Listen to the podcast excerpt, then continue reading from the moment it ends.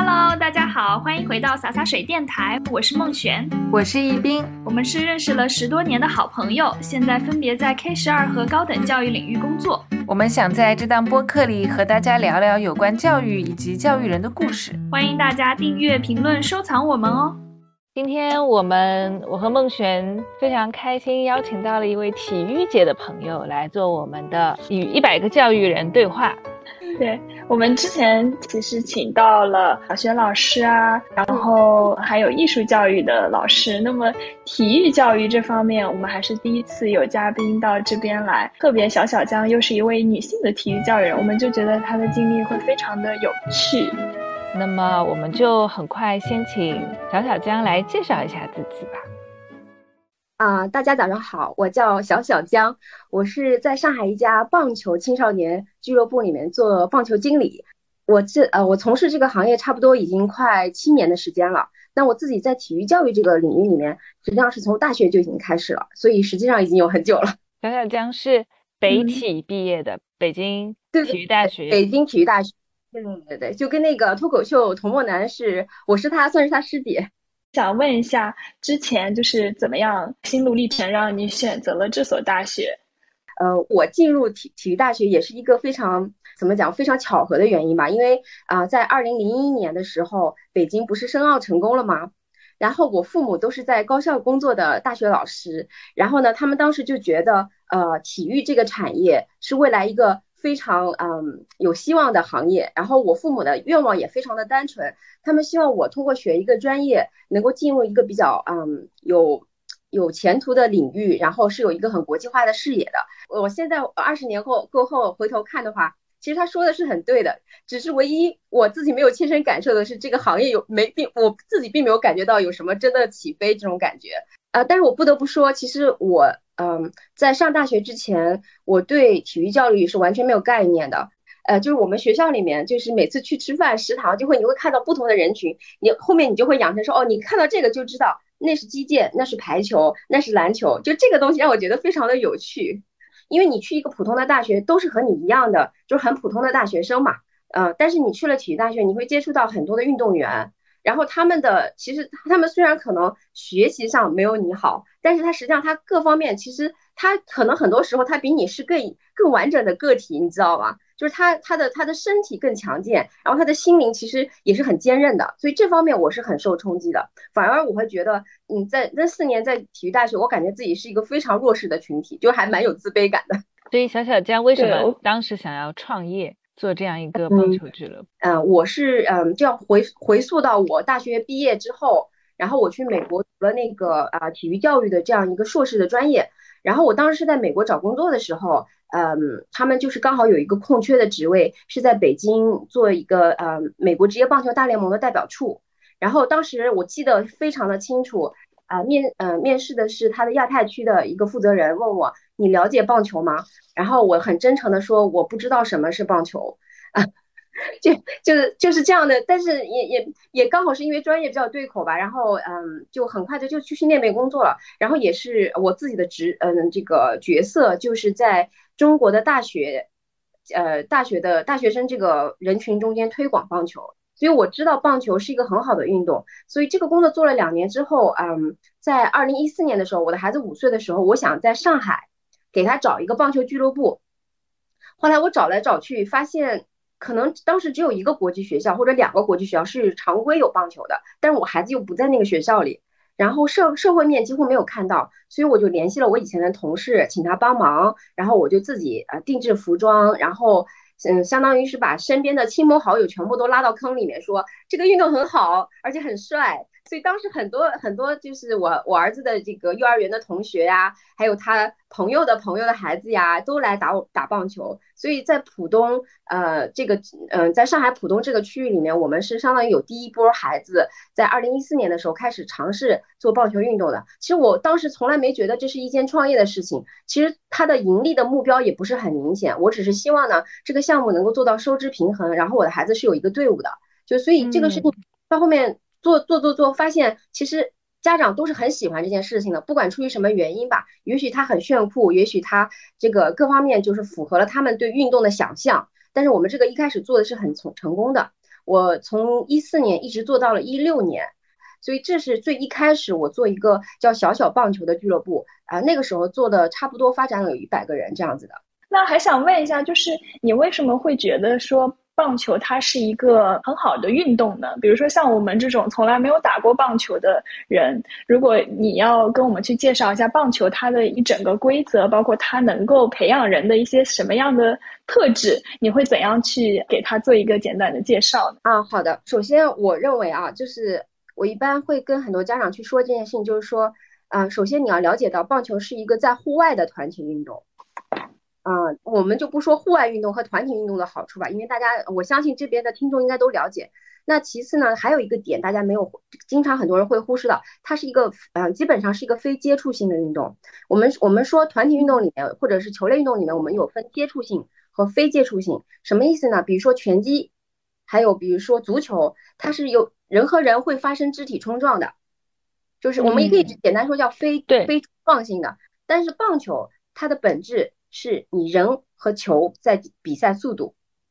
啊，所以它一共啊，这我就不说棒球的规则，它实际上是啊九个人的比赛，然后分为呃有九局，然后呢，它一定要分出胜负的。那每一局里面有一方攻，有一方守，呃，这是它本身的游戏规则。那除此之外呢，呃，第一次接触棒球的人，看棒球比赛的人会有一个印象，就是感觉好像大部分人，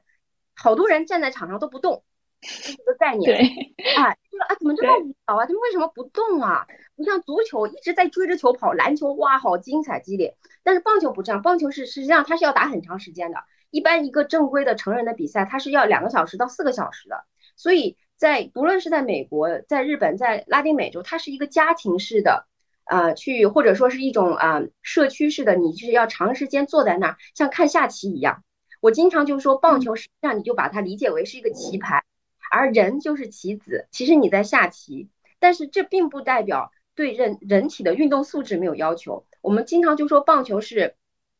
静如处子，呃，动如脱兔，我没说错吧？就是说你它是要求你有间爆发力的，而且要求你的注专注力非常的高。你当你看到大家都不在动的时候，实际上他的投手和捕手都是在很紧张的排兵布阵的，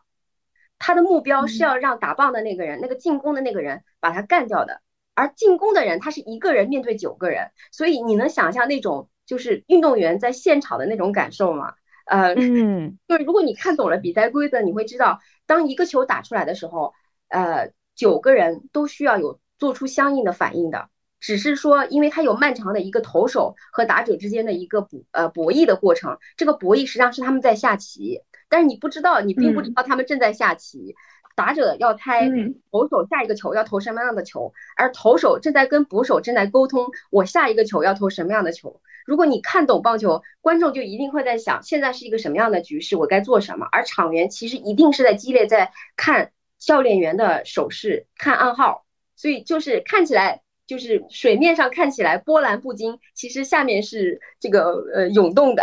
所以其实棒。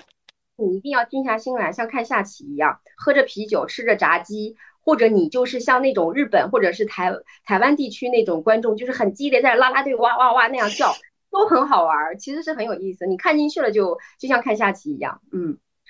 不知道我解释的清楚，因为棒球的规则实在太复杂了，我没有办法。对对对，因为我我尝试过一次棒球，然后我觉得很有趣。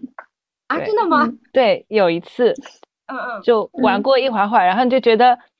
一切都发生的太快了，就你完全没有反应过来，然后就你得做很多的变化嘛。所以我就感觉刚呃小小江讲到足球跟棒球有个区别，就是非接触式嘛。嗯，就我有想到就是呃有个英国的 哲学家叫历史学家叫霍布斯鲍姆，他其实讲到足球的时候说，足球背后有一种。身体荣誉观，这种身体荣誉观是跟男性气质有关的。就他讲力量、敏捷和速度，所以他就一直要有一种冲撞嘛，就像就男男性之间就一直要有一种冲撞。然后就是像棒球，包括我们现在玩的飞盘，它好像更加的文明一点，就大家会觉得它是一种文明的运动，因为它不接触，然后更多的讲策略，所以它其实背后的这种文化是不太一样的。包括像足球，一开始的时候是在无产阶级中特别流行，那也是因为就是就比如说我是利物浦的，我是很喜欢曼联的，这其实都是背后不同的城市嘛，而这些城市都是工业城市，然后这些工业城市其实就是无这些无产阶级者在那里工作的一些地方，所以它有超强的地方的忠诚度，所以就又讲到我们讲不同的体育运动背后都有很多的文化嘛，它其实也是跟。就是社会生产的方式有关的，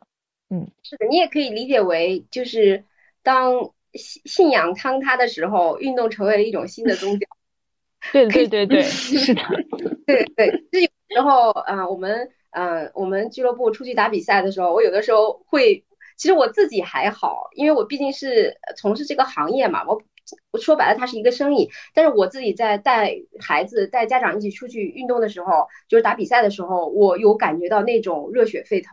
就这种东西，嗯，你说它是信仰吗？或者说你把它理解为是一种很狂狂热的热爱吧？我觉得这种东西也很难得，就是比较纯粹。这这是我觉得体育运动里面最大的魅力，也是团体运动最大的魅力，就是你在这个过程中你不感觉到孤单，就是你你是一人在狂欢，你哪怕是失败。你是一群人感受到这个挫折，就这种集体的力量非常的动人心魄吧，这是我很喜欢我的职业的一个呃主要的原因之一。嗯，我我觉得棒球确实看起来很帅，而且很多棒球的衣服，比如说棒球帽、棒球服，其实都是大家平时都会穿的嘛。很多人知道美职棒就是 MLB 都是服装品牌，所以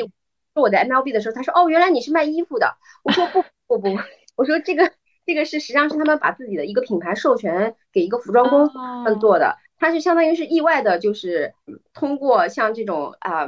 像 rapper 啊这种文化，这种呃叫什么街头文化而走红，但实际上跟棒棒球没有直接的关系，嗯，所以嗯是很帅，而且棒球说实话，它在不同的地方它产生的这种帅的文化是不一样的，比如说美国人的那种。嗯，很 chill 的那种，很放松的那种，很帅的那种职业的那种状态，和日本的那种热血的青少年的那种呃热血的棒球的又是不一样的帅，就是嗯，就是各取所长吧。所以棒球是一个非常有意思的一个文化现象。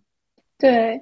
其实我对于棒球的那个了解也不是很深入，所以我刚才听到你说你刚开始也不是很了解棒球的时候，我还蛮惊讶的。但是我知道是 MLB 他自己做那个营销啊、宣传，做一些活动，他们做的还是挺好的。就他会在不同的领域去非常活跃。我为了录这期节目，稍微去做了一些 research，然后我看到他们最近有一个真人秀的节目，就是叫做《第一堂棒球课》，就有邀请一些体育明星。比如说，对，比如说像 UFC 的冠军张伟丽，然后他们就过来去学那个棒球，然后也是在一个团队里面去打一个棒球赛，所以我感觉他的这个文化的输出，然后包括一个发扬，他做的还是蛮有趣的。呃，的确是这样，因为现在都是靠这种嗯出圈来获博博得眼球嘛。实际上，本身嗯棒它在中国的推广。呃，我们不说本土的棒球，我们就说外来的这种棒球，呃，主要还是美职棒在做这方面的推广。嗯，他们实际上从我入职的那一年，实际上是零七年开始就做了。其实这些年，我只能说是我觉得不温不火吧。嗯，其实群众体育这一块儿要想推广起来，没有体制内的，就是没有自上而下的这样的一个推动的话，是还是蛮难的。如果你只是靠市场。如果你只是靠市场的话，你的确需要做很多的市场营销的手段，去让它出圈。就比比如说现在的飞盘，嗯，我觉得也是一件好事吧。对，就是体育它背后其实是一种共同文化嘛。然后我还想到前一段时间很流行的那个体育的鄙视链，棒球在里面还蛮高的。因为它那条是怎么样的？那条鄙视链最高的是马术，然后是高尔夫，然后是冰球。击剑，接下来就是棒球，然后斜杠美式橄榄球，就棒球跟美式橄榄球都一样，就比较美国的运动。然后接下来是花滑、网球、足球、跆拳道、羽毛球、乒乓球、游泳、跑步。你看，其实我就感觉这个东西，好惨，感觉马术什么这种都感觉是欧洲的，然后是北，接下来就是北美。然后鄙视链下面就是什么足球啊、跆拳道，就感觉是那种东亚的。最后游泳、跑步就是所有人都可以。就还是挺有趣。我感觉他这个是按照那个投入的金额 数量进行排序的吧？就是像比如说我们现在家长当中培养孩子去做一些运动，呃，比如说就说中产家庭，他们可能在卷的程度上也是以投入多少金钱的这个程度来做一个稍许的区分。其实精英的都是小众的。其实有一段时间，我自己也很困惑，我说为什么这么多人爱踢足球？就是我我我甚至是带着一点非常嫉妒的口气，我说为什么要这么多人去踢足球嘛？你你们懂的，就是说真的真的就是那么多人踢足球就能踢出一个样子出来吗？我经常是这样去反思嘛。然后后来就有人说，其实足球为什么这么这么这么受欢迎，是因为它很简单，你只需要一个球，你只需要一个球，你这件事情。篮球相对还稍微复杂，你还需要有一个那个。呃，这个这个目标，这个目标去把它投进去。但是你想，其他运动，冰球你需要冰，棒球你需要手套、球棒，你还需要有一个基本的足够大的场地，你不会把球打到别人。所以你仔细想一想，就是说那些呃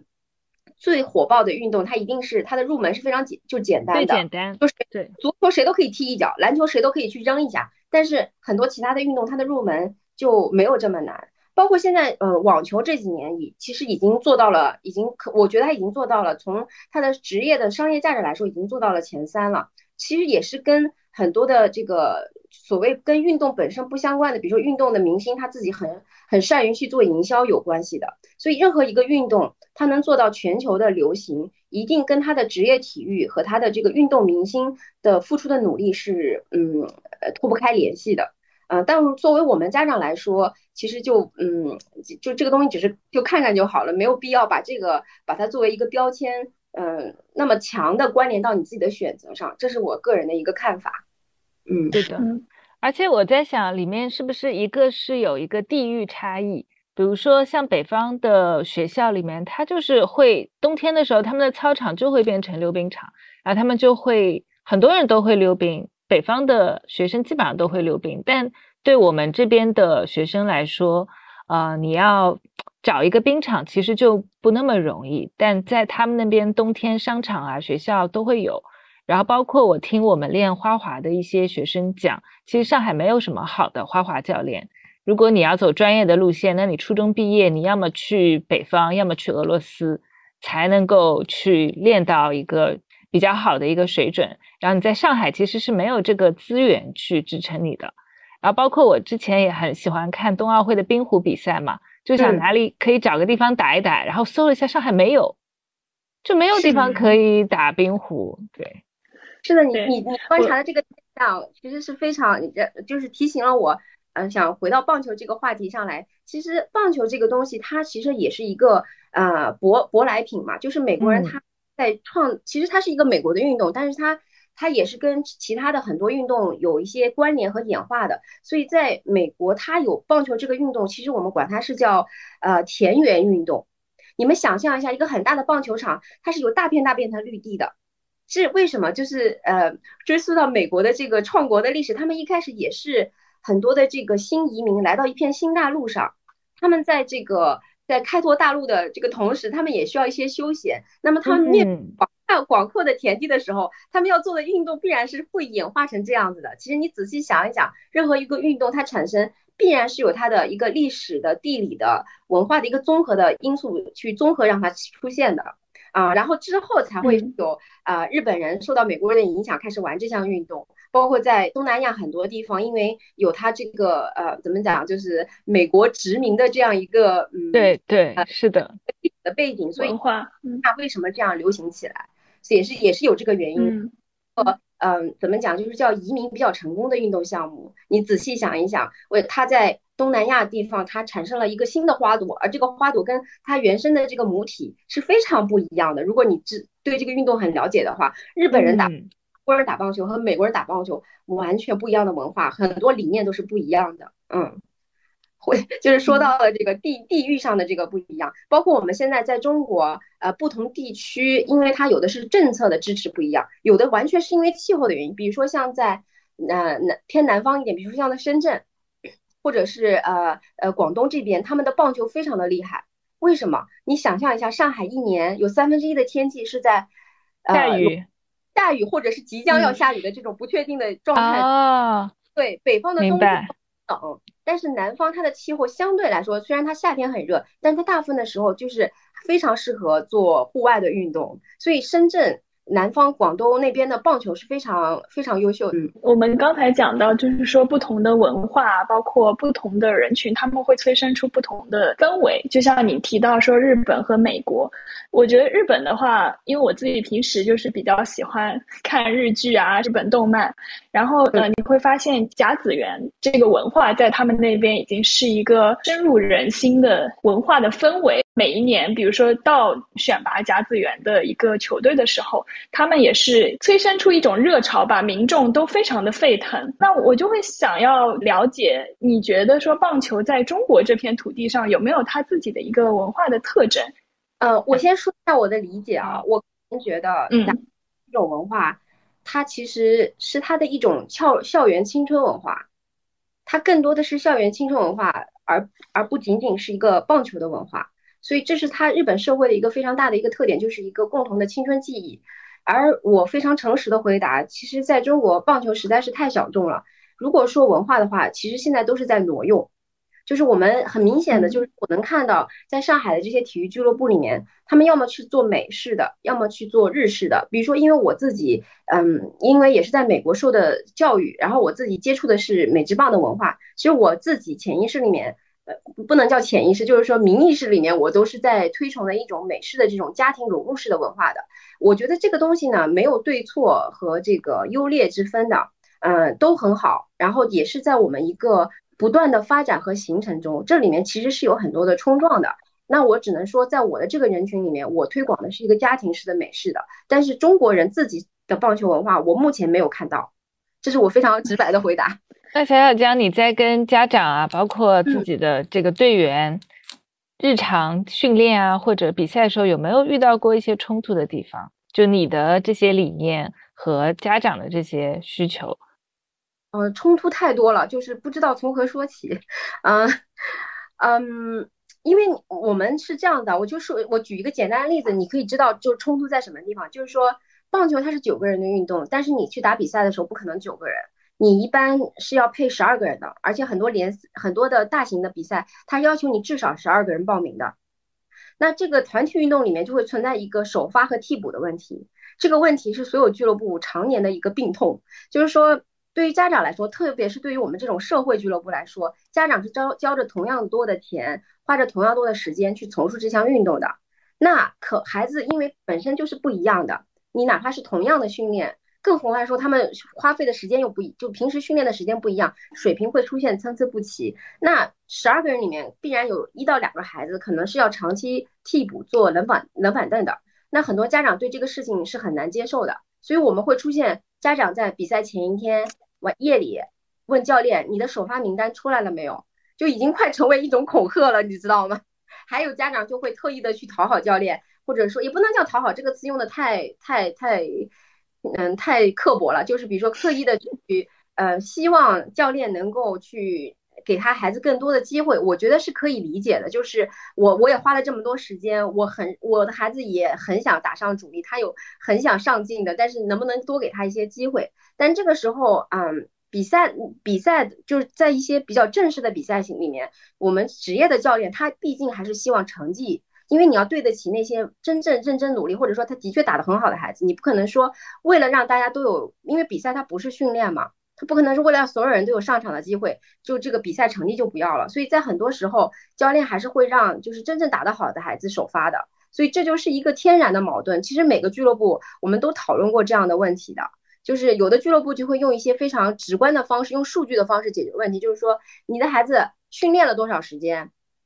你的这个测试的成绩是什么？然后我就放在这里，然后让你家长无话可说。其实我觉得这也是一种很很极端的问题吧。嗯，就是每个家长沟通的方式不一样，所以你每天要去呃呃，因为我算是一个经理人的角色，所以我要去教教练替教练去挡刀，所以很多时候我就变成了一个呃黑脸。就我会告诉他，你的孩子训练的时间不够，那他在比赛里面可能就是没有办法首发。就是也因为这种，我是比较直言直语的，就因此也会得罪很多人的。啊，所以这这一些，嗯，这是比较简单的矛盾吧，这是一个就是肉眼可见的。还有很多的矛盾，就比如说，呃，我们俱乐部其实做了这么多年，我也认识了很多家长，他最终没有选择我们。我觉得不能叫矛盾，可能更多的是理念上的不一致吧。呃，我自因为我自己的定位，我是一个业余的棒球俱乐部，那我的孩子，我希望大部分的孩子能够能够接受一个普适性的教育的，就是不能叫教育普适性的一个启开启的。那很多家长会觉得说，我们是要，我们既然做这件事情了，我们就要百分之百的付出精力。那你这个俱乐部太佛系了，就是会我我有接到很多这样的反馈，就是为什么你们不不周一到周五不给孩子安排私教课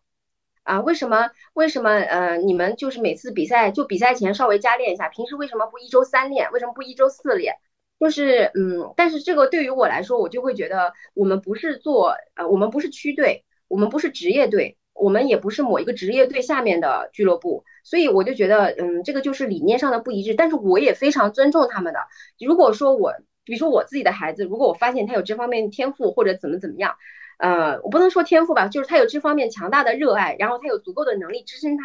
完成这份热爱的话，我可能也会成为那样的家长。所以这个东西就是要有一个同理心吧，嗯，就是嗯，这是我能想到的。嗯，就是意见不一致的一些呃问题，还有其实还有很多，比括包括我们在学校里面做校队这件事情的时候，也是我发现矛盾最激烈的时候。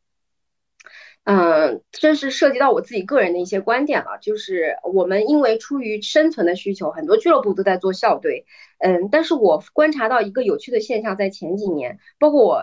现在也逐渐意识到的一个问题，就是说，你看很多呃北美的嗯，就是 K to twelve 的学校，它其实在只有在高中才会有这种 varsity team，就是叫呃高中的校队，它在小学和初中阶段是没有的。那这这个没有呢，其实是有很多的呃里里外外的原因的。那有一个直接的原因就是说，嗯，首先他们的社区的体育非常的发达，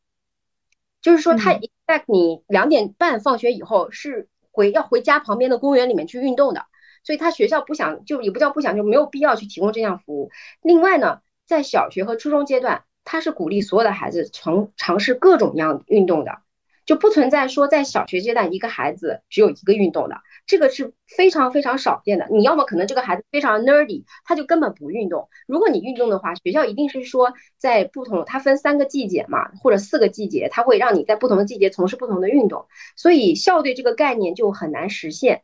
在在小学甚至在初中阶段是没有校队这个概念的。但是在我们这边，校队现在变成了一个体育教育里面非常重要的形式，而且也是我自己感觉啊，比如说我在社会上，呃，有很多孩有很多孩子，他家长带孩子来体验完了以后就说，哦，我们不是很有兴趣就算了，这个这个也很正常。但是，一旦我在学校里面以校队为名义招生，就非常的火爆，然后家长会问你这最近几年的成绩，那如果你的成绩还不错。然后时间又合适，他们就会报的非常的积极。就是我有的时候感觉我，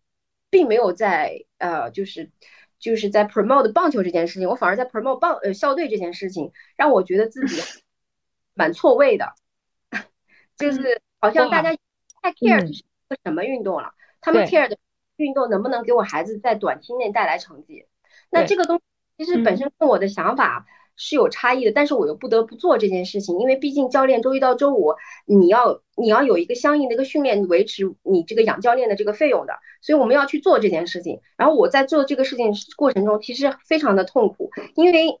就是有的孩子他其实我说的比较直接啊，就有的孩子他其实并不适合进校队。但是家长他通过各种方式嘛，他就一定要进。那我这个时候就很纠结。那我我是希望所有的孩子，他如果感兴趣都可以来参加这个运动的。但是从校队的角度来说，他的孩子是不够资格的。那我是应该录录用他还是不录用他？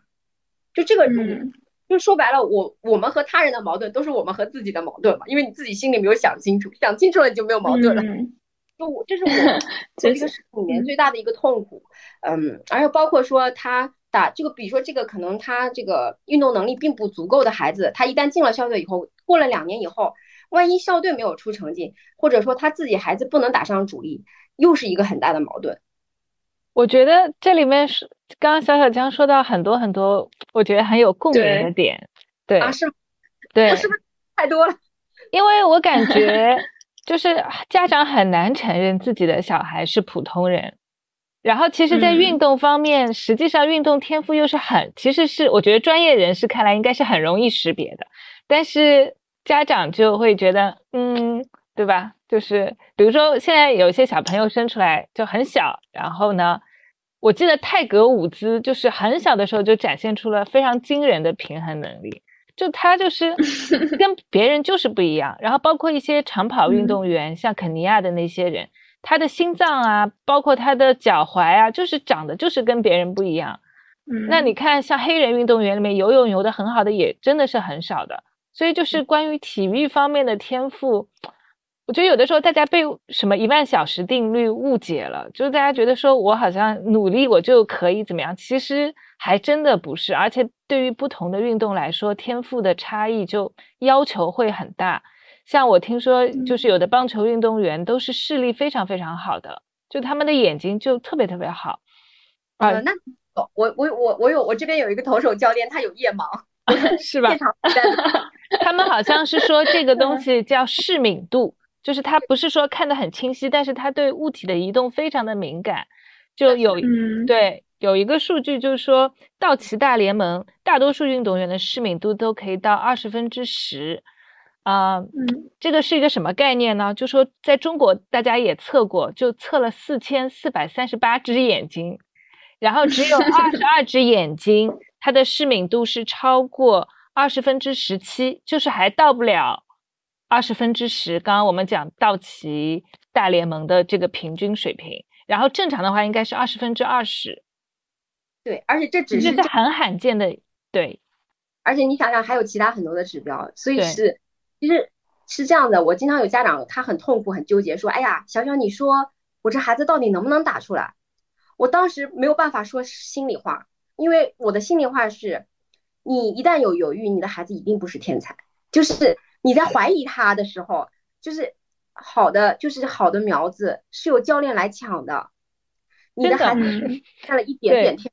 赋，一定有很多教练会来跟他说，不仅仅是棒球教练，篮球教练。足球教练都会来找你的。如果你遇到一个家长说：“哎呀，我怎么被好多教练都来找我？”那个，你看，你只只能说你的孩子可能是有一点天赋的，但是你当你产生哦，他十有八九可能就不是一个天才。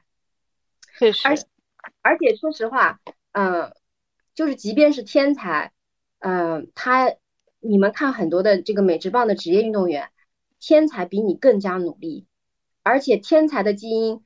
也做筛选，什么意思呢？我最近就有关注到那个啊传教士的一个首发投手，呃，叫 Blake，呃，嗯，Blake，呃，Blake Snell，他就是他的爸爸就是大联盟的投手，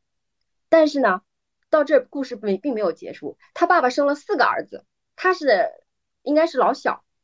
他上面还有三个哥哥，他上面三个哥哥都在打棒球，也就是说这个基因传承到四个儿子身上了。他在这四个儿子身上都同样的发挥了效用，然后还进行了筛选，也就是说他是万万分之一的万万的四分之一，然后还进行了刻苦的训练，包括我们熟悉的大谷包括我们知道的铃木一郎这些亚洲运动员，他们的爸爸一定都是呃，他们的父母一定都是运动基因在那里，同时对棒球这个运动非常了解，而且投入的时间那是常人无法想象的，所以，所以我们看到的那些嗯最顶级的运动员。他一定是万万万万万分之一的，所以我经常就跟家长说，我说我自己做这个行业的，我做完了以后，我就说还是好回去好好学习吧。就是你学习还有更大的概率能考上一个好大学，但是你做运动员，你十有八九你是百分之六十的天赋，百分之三十百分之三十九的努力，还有那百分之一的运气，而且很多你是没有那份运气的。这个运气包括你被好的教练发现。你不受伤，你受伤以后能不能在一到两年之内迅速的恢复到你原来的状态，甚至更好？这些全都是运气。有些时候你可能什么都具备了，但是你没有那个运气，你也会那个什么。所以作为父母来说，如果仅从父母来说，其实做运动员并不是一个就是最最理想的，就是很难，是一个很难的选择。嗯，而且我最近有刷到小微信上一个小视频，就是姚明说嘛，他说，嗯，不要老说天赋天赋什么，嗯，天。什么天赋？我最大的天赋就是热爱。哎，我当时说完了，哎，我特别有同感。虽然我不是，我不是，我不是顶级运动员，但是我竟然有同样的感受，就是，嗯，就是很纯粹的热爱这件事情，嗯，是非常难得的。就千金难买我喜欢。就是同样发生在嗯，就是学习或者是运动这件事情上。所以我经常跟大家说，就是说，嗯，如果孩子热爱这件事情，这是最宝贵的，你要保护他这份热爱，你不要把它作为一个一个一个一个手段。你一旦以任何一件事情作为一个手段以后，他都不可爱了。所以我经常有遇到。嗯，家长干这一个事情，我是我今天一定要在节目里讲，因为我特别痛恨，就是什么事情，啊，就是有家长为了让孩子爱上打棒球，就是你能想象吗？就是他为了让孩子热爱上这个运动，他说你今天好好的给我挥棒或者打球了，我奖励你打游戏一个小时，这是第一种。第二种是，你要是你要。是今天不把作业按时做完，或者你不不怎么怎么样，你没有学习怎么怎么样，或者你没有读书怎么怎么样，你周末不要给我打球了，我我停你三个月棒球，就是特别我特别可恨，你知道吗？就是把就是你把他最大的内驱力给剥夺掉了，就是你他做所有的，你不仅你前者是说你把让你让他剥夺了他真正爱上这个运动的一个能力，后者是你剥夺了他热爱学习的能力，就是 either way 都很可怕。就是我就成我就说你好好的就是玩个游戏，为什么要把它附附加了这么多事情？就是真的是，这是我最大的一个感受。而且我也经常跟我的教练说，我作为一个球力球队的管理者，我其实最害怕遇到一件事情，就是遇到一个各方面运动能力都特别好的孩子，但是他并没有喜欢上棒球。就这是我在职业生涯中最大的挫败感。就这个孩子他可能跑得特别快，传球特别好，各方面运动素质都特别特别好，但是他就是喜欢。不了这个运动，就这是我最难改变的事情。所以很多时候，就是你很想留住这个孩子在你的俱乐部，但是你有的时候你就知道他可能并没有喜欢这件事情。这个就像你喜欢一个人，他不他不喜欢你回来，就这种感觉。基因优势跟人种优势，像你们说的，确实在运动员里面，就是这个竞争是非常残酷的。然后呃，我我就会有一点疑惑，就小小江，你们的这个俱乐部里面，他们学员的年龄。分布是怎么样的？因为我觉得人要去识别自己是不是喜欢一个东西，可能也是需要有一定的认知能力啊，然后包括就是说对这个东西有一个掌握能力。所以你们的学员分布是怎么样的？以及你有看到过非常清楚的知道自己喜欢棒球这项运动的孩子，他们大概是什么样的一个状态？就是我我自己俱乐部里面，比如说我有一个名单的孩子的话，我基本上都知道谁是。很喜欢打棒球，谁是父母让我来打棒球？还有一种就是，啊，我已经打了这么久了，那我就只好打棒球，就变成一种习惯了。有的是习惯，有的是非常的明显。嗯，我们的年龄构成的话，其实差不多三分之一的，嗯，是一二年级，三分之一是四分四五年级，然后三分之一是六七年级，就比较平均吧，就不是金字塔的，就是比较，嗯，就是平嗯平均的。然后我在场上，就是因为我们在训练场上嘛，我们。就是一眼就能看出来那个孩子喜不喜欢，因为他比如说，他不会问你训练几点结束的，他来的时候他很激动的过来的，他的那个表情都是不一样的。另外他打球的时候的那种那种状态，我不知道怎么用语言来形容，就是他很想要去跟球去接触的，就是他想要球，比如说一个球从高空中落下来，那有的孩子站在原地不动，他就会去抢那个球，虽然他。按照道理来说，那个球他不应该去抢的，但是他会去抢。还有比如说他没事的时候，你在家里，你其实作为家长，你可能很明显他在家里是不是喜欢没事就去拿个球去砸一下。就我有家长会经常跟我说，他说这个家里的那个灯也砸坏了，墙也砸坏了，我听了是很开心的，就说明他喜欢玩这件事。包括我我自己身边的职业的这些教练、运动员。他们不像现在的家长说，像过去那样就是哄着孩子去学运动的，他们都是一个优胜劣汰自然的一个结果。你喜欢，你又能打，你教那个教教练才会把你留下来。他们都是以前自己想方设法的创造条件，没有没有棒球去找个别的球，没有没哪怕没有球，就拿个报纸把它揉成一个球，揉成一个球状球状的那个报纸，然后对着墙砸。就这个东西，你你喜不喜欢？太明显了，嗯嗯。啊，然后，所以，对，所以做一件，嗯，就是我我现在的感受就是，很多城市的小孩他是，嗯，我现在不是现在很火要强调阅读啊，强调运动嘛，就大部分家长都是对这个事情有认知的，但是我遇到的很多孩子他是既不爱阅读也不爱运动，他只喜欢打游戏，就是，嗯，相当多的人口是这样子的，就是。他只有打游戏的时候才能专注，在其他任何事情上都没有专注。所以我也不知道是是我们哪个环节出了问题。包括我自己的孩子，有的时候也是有这样的多多少少有这样的问题出现的，这是一个很普遍的现象，这不是一个个体的问题。所以我想说，这是家庭教育的问题吗？还是这这是一个社会渗透的问题？就我们的运动变得嗯，变成了一个就是大家因为害怕那个词叫什么？就是呃，feel of missing out，FOMO 不是？这现在很流行这个词吗？FOMO。就是因为害怕孩子不运动变成近视眼，因为孩子不打篮球变成矮子，大家来去从事运动，就是所以这个就不是一个纯粹的事情，它变成了一个工具了。但是，嗯，从俱乐部的角度、商业运营角度，它当然是一个好好好事情，因为只有恐惧才是最大的买单的原动力。但是从从从这个从这个教育的角度来说，这个就是很奇怪的一个现象。但是我也没有答案，就是我看到的就是这样的一个现象。我我在想啊，就是是不是对现在的孩子来说，融入一个团队，然后一起做一件事情，其实是蛮难的。因为像学校里面，呃，一天八小时，其实大多数时间你都是在自己学习的，对吧？就是老师在上面说，然后你在下面听嘛。考试的时候也是你自己考。而且我觉得像俱乐部的话，它其实是有自己的一种文化，其实这种文化是跟运动队文化是不一样的。也是跟学校这种考试排名文化是不一样的，它本来就讲的是一群人嘛，就一群人在一起，然后玩一玩，做一些事情，就挺难的。其实对我来说，我也觉得完成一个团队运动很蛮难的，就特别像棒球这种，而且你还要进行很多的交流，对吧？然后这种东西其实真的真的挺难的，对人的要求还是蛮高的。是的，所以我们现在有十四队伍，差不多。十二到十四个孩子，我我就觉得这是我自己觉得最骄傲的事情，因为真的很难，因为中间会有很多孩子因为各种原因，他觉得这个事情太浪费时间，因为他的确很浪费时间，这个我不可以不可以否认，因为很多时候我们打比赛，嗯，两个周呃周末的两天全部要占用掉，可能这两天里面就打四场比赛，早上十点钟打完，你要等到下午两点钟打第二场，中间还要热身，你想想七年级的孩子。把周末的两天都贡献掉，其实是非常难的一件事情。这只是说时间的分配，另外还说一个团队里面他肯定会有矛盾，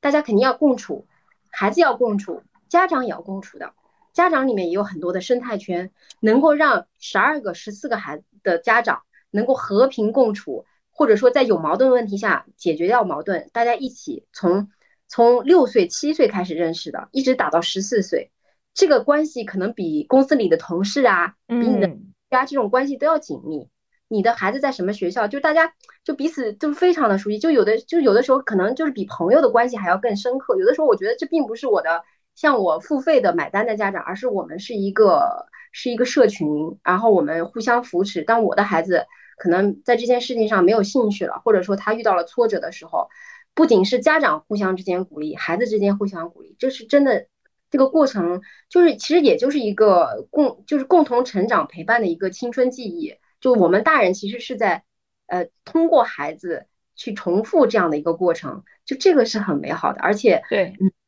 我们打棒球比赛的时候，因为这几年因为疫情嘛，如果没有疫情的时候，我们会一起去台湾，我们说不定以后还可以去美国，或者是在中国各个地方。我们之前还去过，呃呃，那个云南，我们一起去云南打球。我们后来回忆，我们出去。跟着就是队伍一起出去去别的地方打球，这个过程比赛最后结果都不重要了，就是大家在一起这个过程中一起打比赛、一起玩的这个过程，这个体验是非常有意思。就是叫带着带着不同目的的去旅游，这个这个真的就像摄影旅游一样，我们就是棒球旅游。然后刚才一斌提到说现在的孩子比较孤独嘛。我就觉得还有一个点，还是对时间的敏感度提高了，包括注意力缺失。因为你要真说孩子打游戏的时候没有团队合作，我觉得也不是，因为他们如果说打王者荣耀一局开起来，也就是一个团队合作，他甚至跟不同年龄的人进行团队合作。但是呢，他的时间是相对比较短一点的，比如说二十几分钟到三十分钟，他可以打完一局了。然后像棒球这样子的运动，它需要占用这么多的时间，那么是不是就同样的把这个时间给占到了他其他的课外补习班上去呢？就我觉得这是一项非常奢侈的运动，它这个奢侈不仅是在投入的成本上，这个金钱成本，还有时间成本。我觉得应该是多种因素互相结合吧。我觉得打游戏的这个团队活动，其实跟体育的团队活动有一点不太一样，就体育的团队活动，你得容忍他人。就我觉得，对于一个比较强的人来说，你得容忍他人比较弱。打游戏的话，你可以骂人家，就是就真的很很不一样。说的很对。就像 那个是的，是的，嗯，我们打球的时候，如果有队员去埋怨其他队员，这个是禁止出现的。而且你得对于大部分打棒球的孩子来说，你必须要学会接受自己的错误和队友的错误，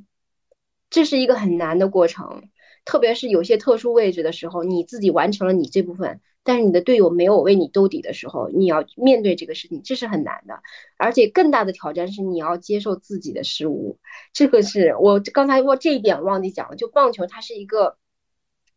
在就是大概率下你都是打不到球，大概率下你都是失败的一个运动，这是在其他运动里面嗯比较少见的，它是 a a a sports of failure。所以就是我们讲抗挫折这个词有点被滥用了，但是棒球的确是这样子的。嗯，包括我们看比赛的时候，我们作为家长能够感受到这个运动大部分时候，啊，你要接受你打不到棒，然后孩子会很挫败，就是要经历这样一个很很痛苦的过程。对，而且是 never give up，因为这个棒球是有一个特殊性，就是说它只要没有三人出局，你可以一直打下去的。你可以在一局里面，理论上啊，仅仅是理论层面，你可以下一百分。所以当你一比八落后的时候，你是有希望可以回来的。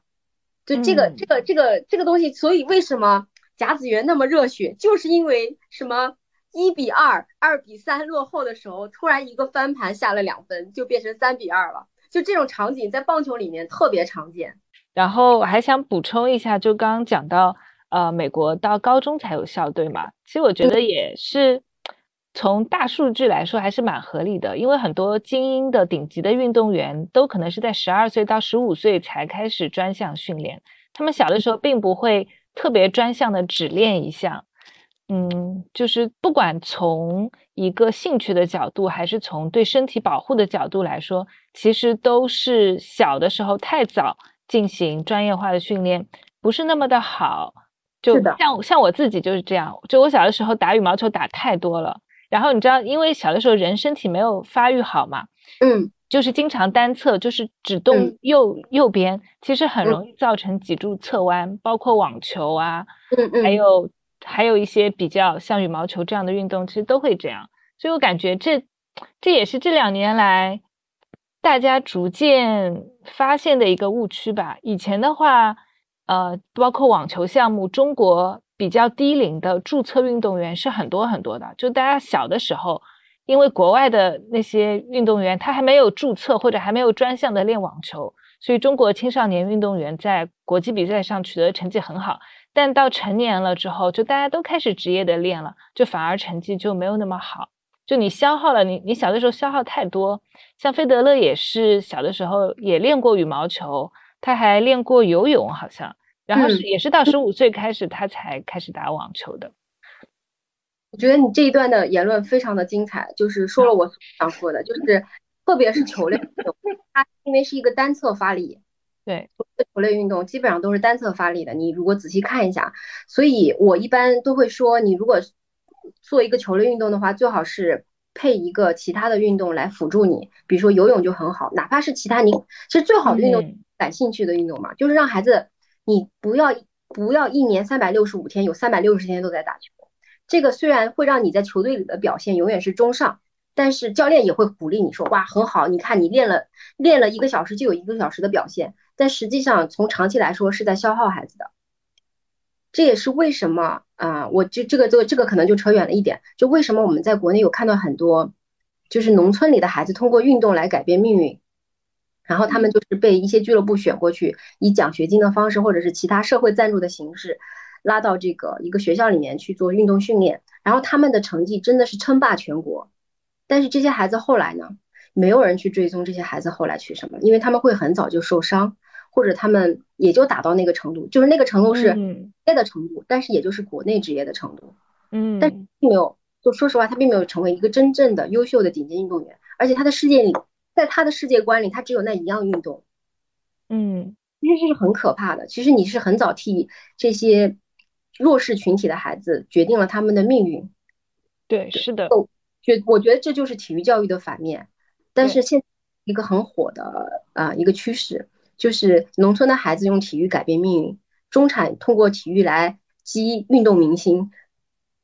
谷爱凌不就是这样吗？就是这些都是，其实像谷爱凌的案例和那些农村体育改变命运、改变命运的这些案例，都不是好的案例。就对于我们普通人的家长来说，就是运动它就应该是只是一个生活方式而已。就是，所以我就说，当你，嗯，我们说体育教育，我觉得就是培养运动习惯。而且这个培养运动习惯，你首先要发自内心，你先问自问一下自己，你作为一个家长。我们不说学校体育，我们就说这种平时的体育教育。你先问一下你自己，你有运动的习惯吗？如果你没有，你为什么要让孩子有运动的习惯？这就好比说，你天天逼着孩子读书，你有阅读的习惯吗？对吧？如果你没有的话，你是不是应该反思一下？我们再来看体育教育这件事情，这这都是扣人扣人灵魂的问题。啊，对的，不禁让我想起了最近的那句话，叫“鸡娃不如鸡自己”，就是对家长的一个发人深省的灵魂拷问。嗯嗯，对，因为确实是很难接受。对，是的，是的。其实再额外说一步啊，就是我今天早上还在小红书上看到李诞说他读书的习惯什么的，最后他说了：“你要是不爱读书，那就不爱读书呗。”那你就去运动呗，那我还不爱运动，我也承认了我不爱运动。就是你有了一个学的好像啊，学李诞学的好像，就是你就承认你的，就是我所有我们做的事情都是让我们更好的了解自己。如果说你通过各种体育运动，你都发现我就是一个不爱运动的人，那你就不要运动，那你就去看书好了。如果你也不爱看书，你就去看电影好了。对吧？你就找到自己的爱好。所有的教育的终点不都是认识你自己吗？所以我倡导体育教育，我也不是要求所有人，你必须给我从事三项运动，每个季节一个运动，否则你就是个不健康的人类。我不这样认为的。这个世界就是就是千奇百怪、多多姿多彩的，就是你认知道自己是什么样的就好了。如果能够在这个基础上，就是稍微再 push 自己一下，就更更完美了。但是大部分人其实不 push 也是可以的。像那些中国很卷的一些运动，比如说乒乓球嘛，很多三岁的小孩他们就打得特别特别好了，就是一直就练这种接球啊什么的。但是，一直到比如说进了国家队之后，好像很多教练还在解决他们从小太早训练的一些问题。就比如说，你三岁开始打球，你这个右手的小手臂其实要比你的左手小手臂长。然后后面就会有很多的伤伤病嘛，对，所以他们其实到现在还在，你看，但是你要打进国家队，你就还得这么早的去练，所以他就其实是一个比比较悖论的问题。他这个操作就是前苏联的操作嘛，他是怎么培养队的，就去怎么培养运动队。那我们是我们国家是沿用了这种体制的，那美国完全就是另外一种体制，它就是所有人都来运动。然后好的自然会显露出来，然后我们再精英式的发展，它是叫叫叫草根运动嘛，就所有的运它项目都是有很多人参与的，这样它可以从大的人群里面去筛，而我们是前期筛，就比如说我们一开始就从万万人中间去筛了一小部分人，然后只练这些人，就它的概念是不一样的，就这个东西就不叫教育了，这个我甚至觉得它就是一种啊筛选机制，筛选，对，对，这是跟体育教育可以说是没有什么关系。所以我就记得，呃，我们小的时候学英语嘛，就是比如说语文、数学，然后英语怎么说？那个体育不是叫 P.E. 嘛？我小的时候就一直背不下来，就是我就觉得说这个跟这体育，我就觉得好像是跑步啊什么关系？你跟 physical education 有什么关系？就其实我我我那个时候也不是很明白，而体育老师经常也不来给我们上课，就感觉不到有什么教育的部分，对。嗯，对吧？就是白天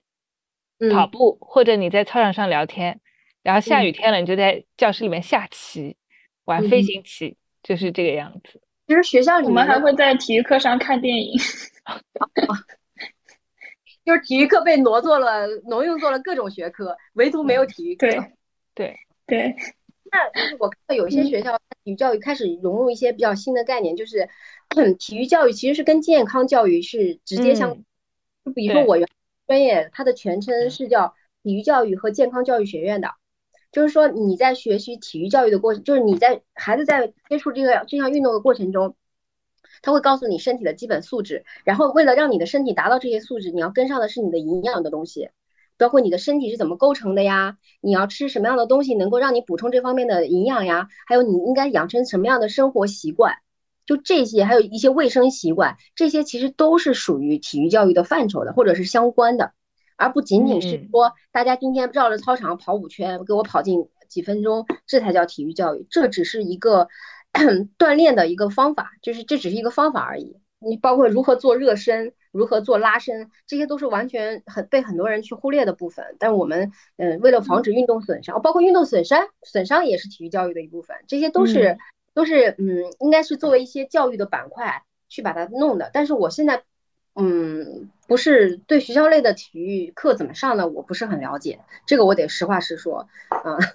嗯，我我当初给我的孩子没有选公办学校，嗯嗯，有个很大的原因就是我当时听说，后来是真的，不是不是谣言，就是他们 课间是不让孩子下楼玩，因为不安全。就是我就很多校长是因为害怕孩子受伤，会要求孩子课间的时候。只能趴在那个椅子那个桌子上休息。对对，是的。你只能上厕所，上厕所要打报告。这这已经不是说你没有体育教育这件事情，你就本身对运动这件事情都是恐惧的。这个真的是一个很大的区别。是的。对。然后说到这个运动损伤这件事情，这个是我们就是概念上、理念上非常落后的一个地方。包括像上海的家长，他们都支持孩子运动，直到有一天孩子受伤了，然后爷爷奶奶就。现了，外公外婆就出现了，说以后再也不可以从事这项运动了。然后我作为就是就是俱乐部这方面来说，首先孩子受伤是谁都不愿意看见的，但是家长就会第一反应就是你你们怎把我孩子怎么着了？就是他们所有我遇到过所有的受伤都是第一个是这个反应，就是说是不是教练没带好，没有照顾好我们的孩子？第二就是说这个运动太我再也不要做了。就是他他，所以我现在就是跟所有家长就说，首先你保险买了没有？第二，你要有一个判断，就是说你做这项运动一定会受伤的，你要有这个心态，然后你再考虑，如果受伤了，你还运动不运动？就是运动损伤和运动是一个硬币的正反两面，你要去科学的、理性的去对待这件事情。你要知道，就是说我们做很多事情是要避可以避免的，但是不代表就只要概率它不是零，它就一定就一定有可能会发生嘛。所以这个东西是一个。我反复去教育的一件事情，这个就是可能因为我们这一代的，就是科举制度上来的孩子，这这个家长，我们没有没有真正的被体育教育过，就是我们没有过体育的苦，就是我们没有受过太多的伤，就我们不知道哦，原来怎么怎么样，我会受伤，然后我就康复了，然后我又回去了，就他们我们没有经历过这个过程，所以我们一旦遇到自己的孩子发生这个问题，哪怕家长不跳起来，外公外婆、爷爷奶奶一定会跳起来。而且他一定会跟教育部弄的，就是感情上弄得很受伤，所以我也很郁闷。我就说，我你我这个队员受伤了，我就我就丧失了一个主力队员，我肯定是不愿意看到的。但是他发生了，就不一定非要找找一个人去归归咎，就他觉得如果悲剧发生了，一定要有一个人就是被被指责，就这个我觉得很奇怪的一个观念。所以学校也不敢让学生中午的时候出来随便的玩。对对，因为这个东西就是说。嗯，嗯一肯定是人群的认知导致的，然后上层他也不会去主动的去改变这个观念，所以就保保就搞的这个学校的这个组织者、领导者，他肯定是说，那我就就是大家安全第一，对吧？你你那个什么想要更好的，你自己去校外花钱去做这件事情吧，所以就是一个这样的现状，嗯。对，而且在很多呃宣传上面，比如说我们讲滑雪嘛，就看到很很漂亮的那些视频照片，但滑雪其实是很危险的一个运动，非常危险。对，嗯，特别是你初学者的时候，嗯，如果当时雪场没有教练，因为雪场其实也是一个没有多少人 去指引的一个地方，然后你可能就自己找自己的教练。我有朋友就说他之前被就是朋友直接带上一个高阶的雪场雪道。然后他们几个，他们几个人花了六七个小时从上面一点一点挪下来，因为他从来都没有滑过雪，就非常非常危险。其实，呃，我记得之前好像去年的时候，还有一位很有名的财经讲师，然后他就因为滑雪就是不慎去世，这样也是因为在这个热潮里面可能没有做好这个保护措施吧。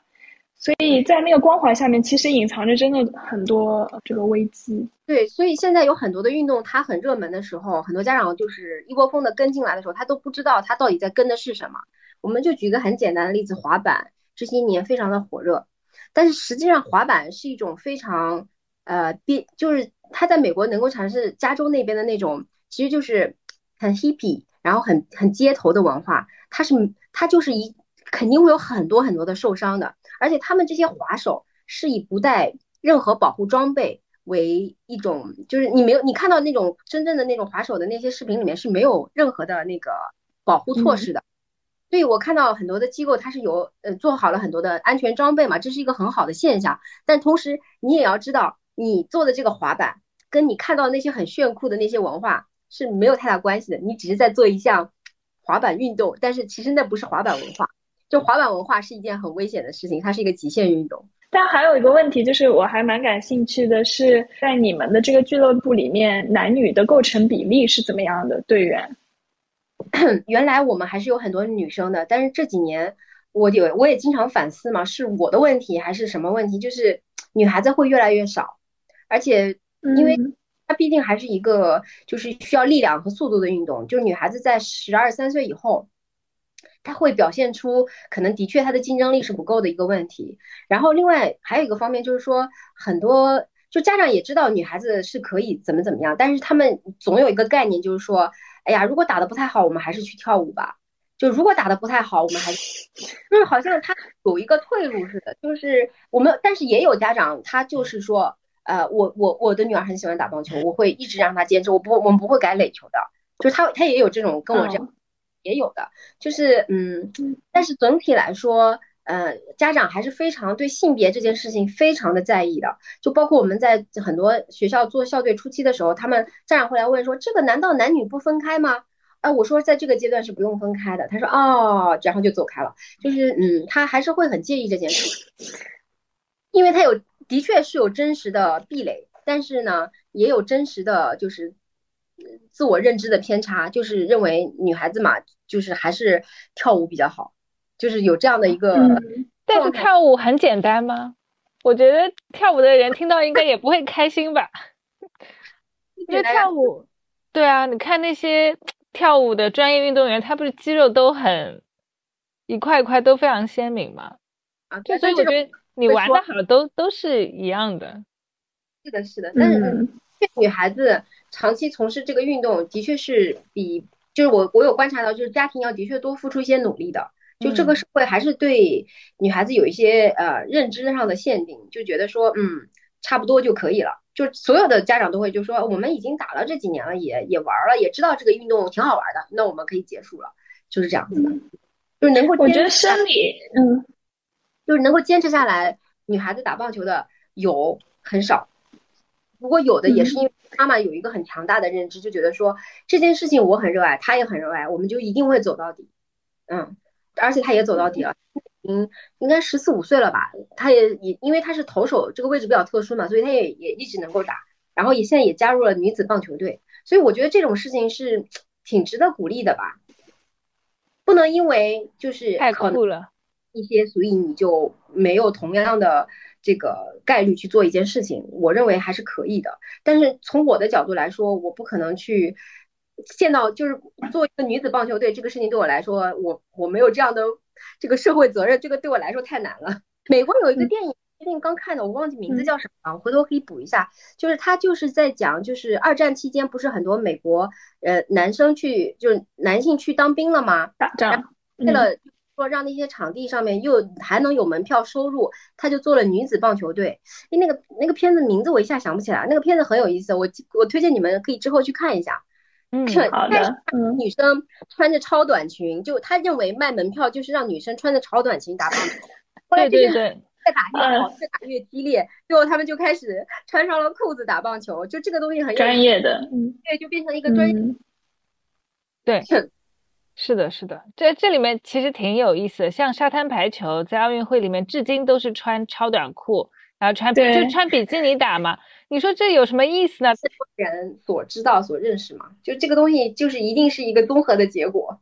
因为我我体育其实就是娱乐嘛，就是 entertainment 嘛，就是整体来说它都属于 entertainment。那所谓这个娱乐，那你到底娱乐的是谁嘛？那谁是最主要的观众？当你的观众发生了变化，那你这个服务的，就是让你产生产出的内容，其实也会相应的变化的。而且为什么现在美职棒里面有越来越多的亚裔、亚裔，包括韩国、包括日本的运动员？那说明美国自己可能本身的人口也在发生变化。这这是当然解读啊，它的它的市场价值也在发生变化。如果有更多的亚洲人群去看美职棒，他肯定会说，那就像姚明为什么要加入 NBA 一样嘛，对吧？周冠宇加入 F 一，对啊，对啊，一样。对，职业的这种体育赛事，它一定是以盈利为目标的嘛。以商业价值为目标的，所以它的那个人口也在发生变化。那我相应的，我们这种大众的人群，可能认知也在不知不觉的，我们在我们不知觉的状态下也会发生变化。但是从教育的角度来说，男生和女生拥有同样的权利被教育，所以我我都一直都说，大家都都应该去从事所有的运动，没有说，呃，好多家长说，哎，女生是打垒球对吧？男生打棒球，我说不是不是的，就所有的运动不应该存在男女之分的。你你们还能想到什么运动有男女之分吗？游泳里面的那个花样，对，没有男的花样游泳，哎，对，其实我也我挺想 看男生游泳就是这样子的呀。嗯，对啊，我觉得也可以有啊，为什么没有呢？我们更更多的女性观众，这个对啊，来投票就会有男性的花样游泳，这个东西都是可以。对，男性花样游泳应该蛮好看的。当然，女性是对男性。他们所所谓的男性气质是一种挑战吧？有我们的叫呃男女女性的凝视嘛，就是他们叫男权的凝视嘛，来个女权的凝视，会有这样相应的运动产。就像小小江，你是从呃就觉得零八年中国体育整个产业会有一个腾飞，所以才选择加入这个体育的这个专业嘛？然后现在二零二二年了，你对当下以及未来有什么样的看法？就是体育赛教育吧，嗯，体育教育，嗯。我认为体育赛事肯定是一个很好的跑道，但从体育教育这个角度，我觉得，嗯，